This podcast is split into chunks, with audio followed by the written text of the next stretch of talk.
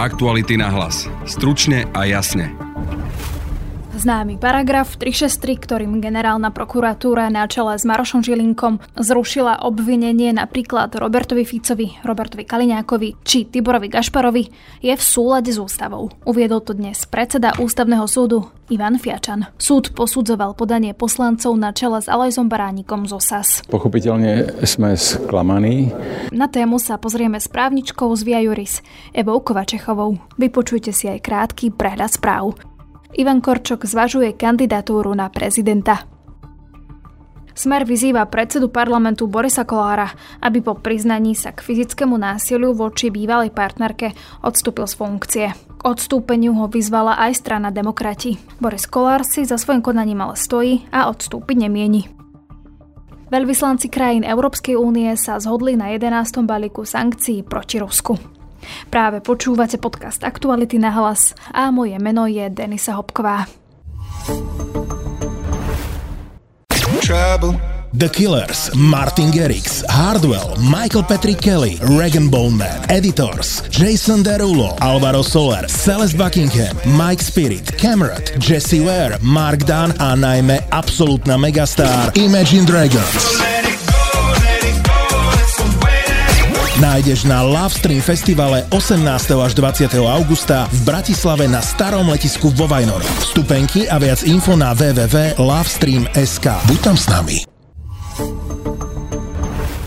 Ústavný súd rozhodol, že paragraf 363 nie je v rozpore s ústavou. Ten posudzoval podania vyše 40 poslancov na čele s Alojzom Baránikom, ale aj prezidentky Zuzany Čaputovej. Pokračuje predseda Ústavného súdu.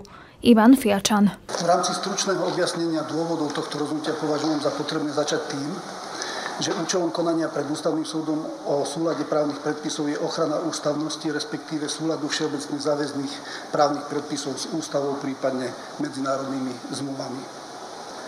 Toto konanie neslúži na naprávanie prípadných pochybení pri aplikácii a použití zákonov alebo iných všeobecne záväzných právnych predpisov v individuálnych konkrétnych prípadoch. Na tento účel existujú iné právne prostriedky nápravy a pokiaľ ide o ústavný súd, iné typy konaní, z ktorých je možné také prostriedky použiť, preto všetkým ústavná stiažnosť a konanie odmiet.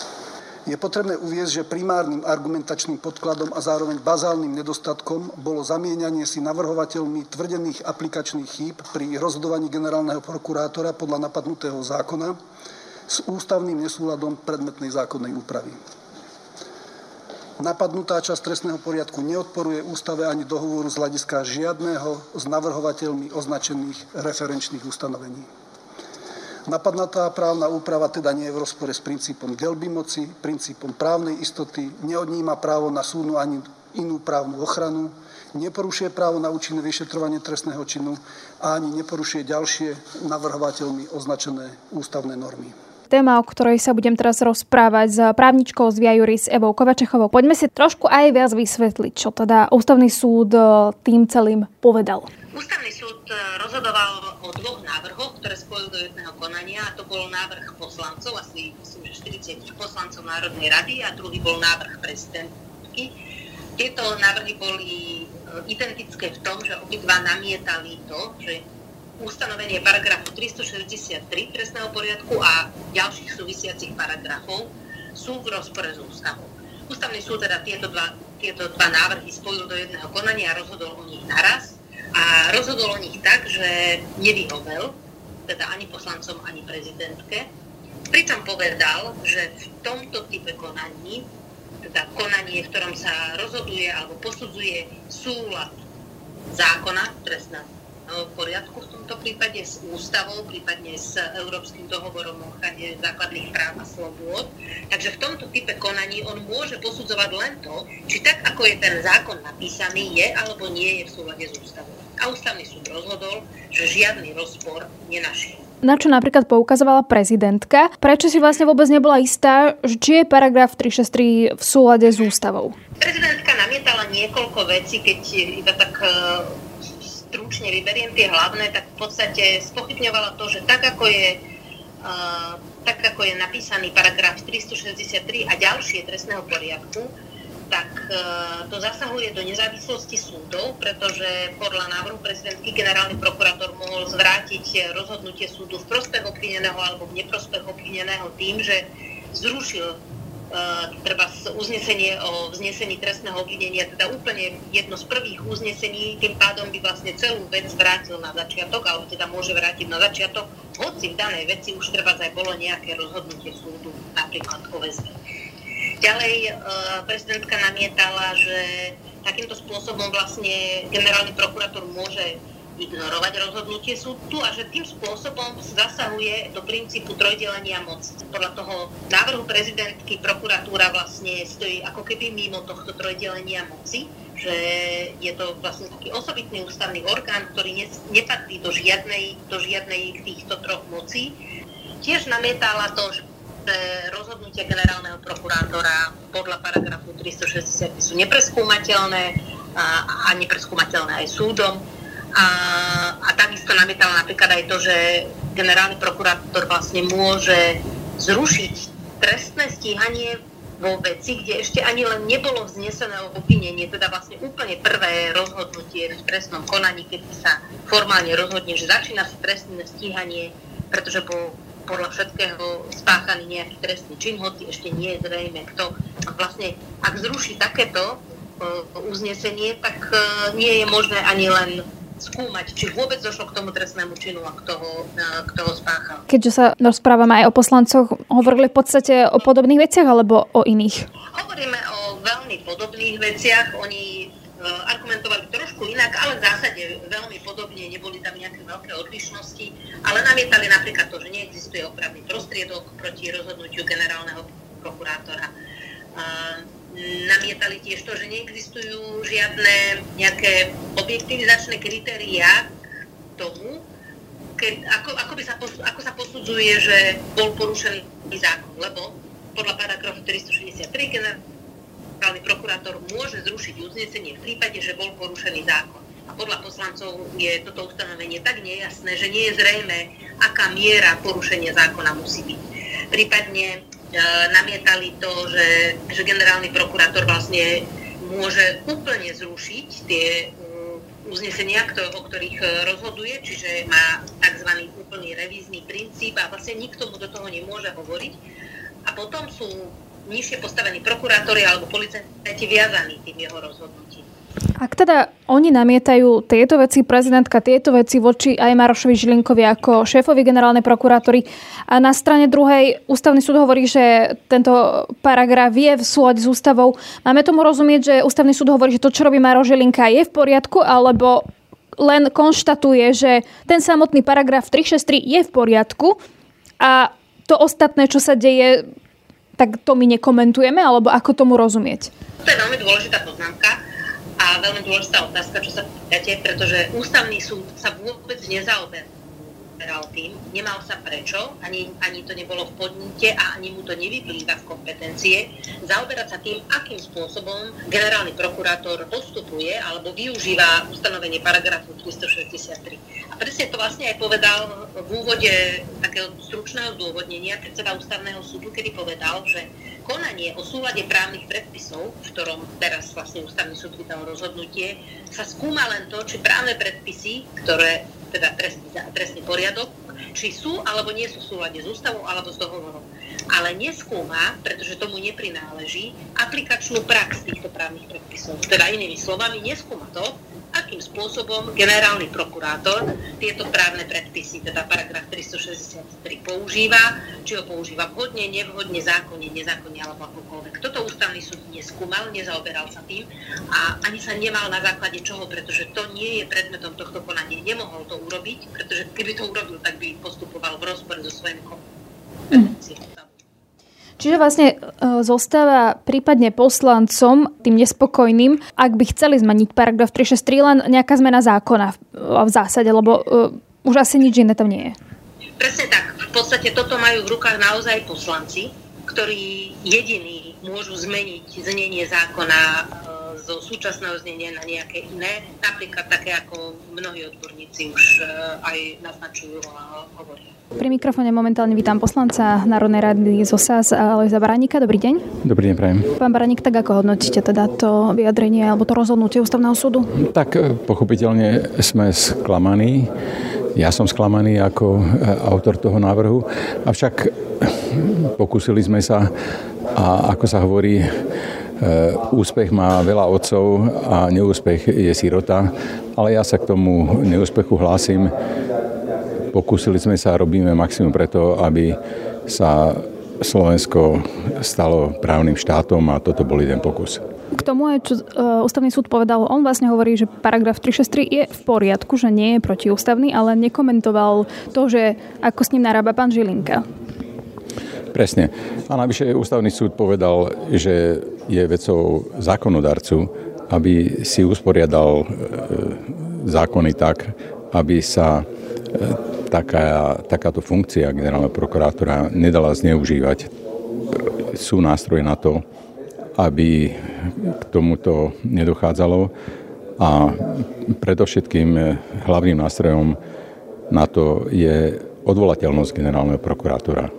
Tak ako je to všade na svete, jednoducho generálny prokurátor ako, alebo šéf prokuratúry e, musí niesť e, zodpovednosť e, za výkon svojej funkcie a e, tí, ktorí ho tam dosadili, musia niesť politickú zodpovednosť za to. To znamená, ide o to, aby sa politici nemohli vyhovárať, že je neodvolateľný a, tým pádom sa nič s tým nedá robiť. Nie. Politici musia mať zákonné nástroje na to, aby mohol byť generálny prokurátor odvolaný, ak si neplní svoju funkciu riadne a politici zároveň by mali niesť politickú zodpovednosť za to, že či generálneho prokurátora, aj keď ho nesprávne dosedia do tej funkcie, že či ho odvolajú alebo neodvolajú. A čo sa týka samotného paragrafu 363, mali ste možnosť zmeniť v parlamente zákon? Nie je to teda zlyhanie tej koalície, že plánovala to zmeniť a nestalo sa to? No, e, realita je taká, že E, my, e, Saska je už v podstate dlho v opozícii, pokiaľ sa týka postavenia generálneho prokurátora a jeho právomoci, tak my sme v podstate v opozícii od začiatku. Ja som úplne v úvode tejto novej vlády už apeloval a usiloval som sa o to, aby, aby sa toto zmenilo. Nikdy na to nebola politická vôľa a všetci vieme, že Prečo? Preto, lebo reálnou koalíciou vlastne bol, bola koalícia Olano a Smerodina. Smerodina si tam svojho generálneho prokurátora dosadila a pomocou e, spojenia s Olano si ho tam udržiava. A takto to je a teraz e, sa spája e, Smerodina aj s, s Ficom, Pelegrínim a s fašistami, e, pretože tým všetkým sa hodí, akého generálneho prokurátora máme. Olano ale chcelo meniť 363. No, Olano tvrdí, že chcelo e, meniť 363, ale pozrieme sa, ako hlasovali poslanci, ktorí sa dostali do parlamentu na kandidátke e, Olano.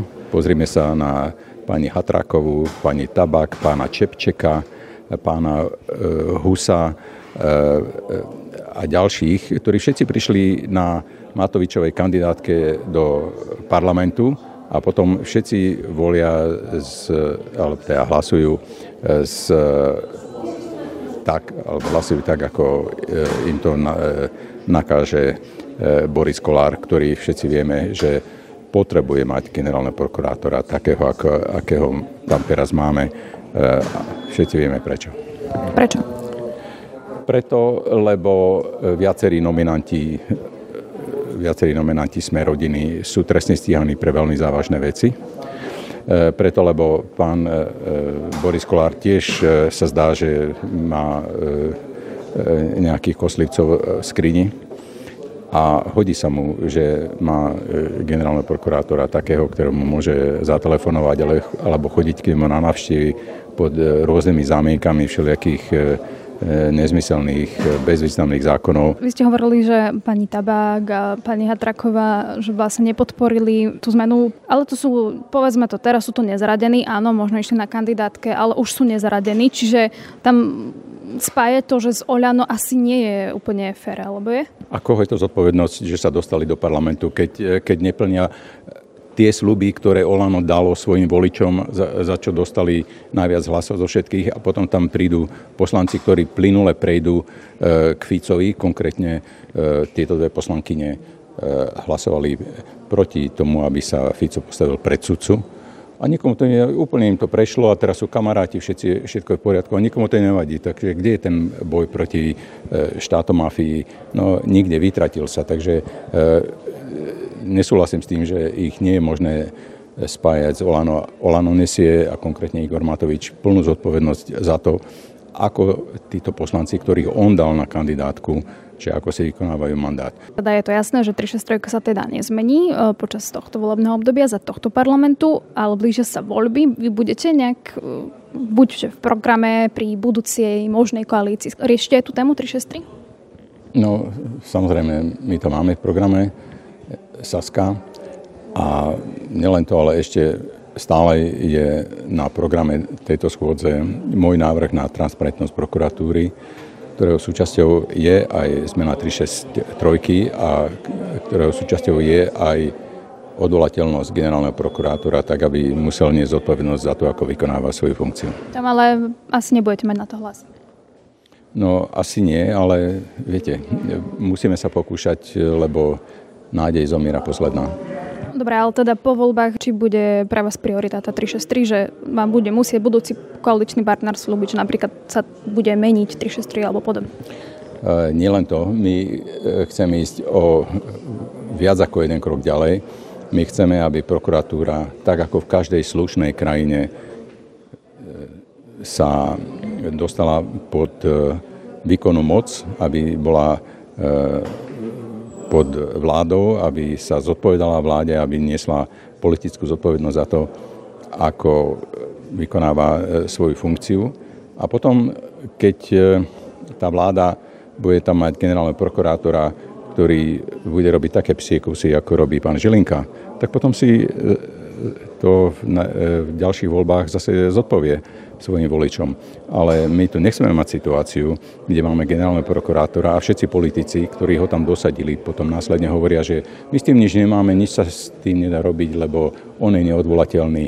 Takže e, prepačte, ale e, obrate sa niekam inom. Nie, politici musia niesť zodpovednosť za to, ako sa vykonáva trestná politika tohto štátu. Čiže budete chcieť, aby bol odvolateľný, to bude ďalšia vec. Áno, presne tak. Presne tak. Na rozhodnutie ústavného súdu reagovala aj prezidentka Zuzana Čaputová. Cez svoje tlačové oddelenie uviedla, že rešpektuje rozhodnutie. Zároveň ale zdôraznila, že ústavný súd nerozhodoval o tom, či používanie tohto paragrafu generálnym prokurátorom bolo v každom prípade a vždy v súlade so zákonom. Na dnešnom podcaste spolupracoval Zorislav Poliak. Od mikrofónu sa lúči a pekný deň želá Denisa Hopková. Aktuality na hlas. Stručne a jasne.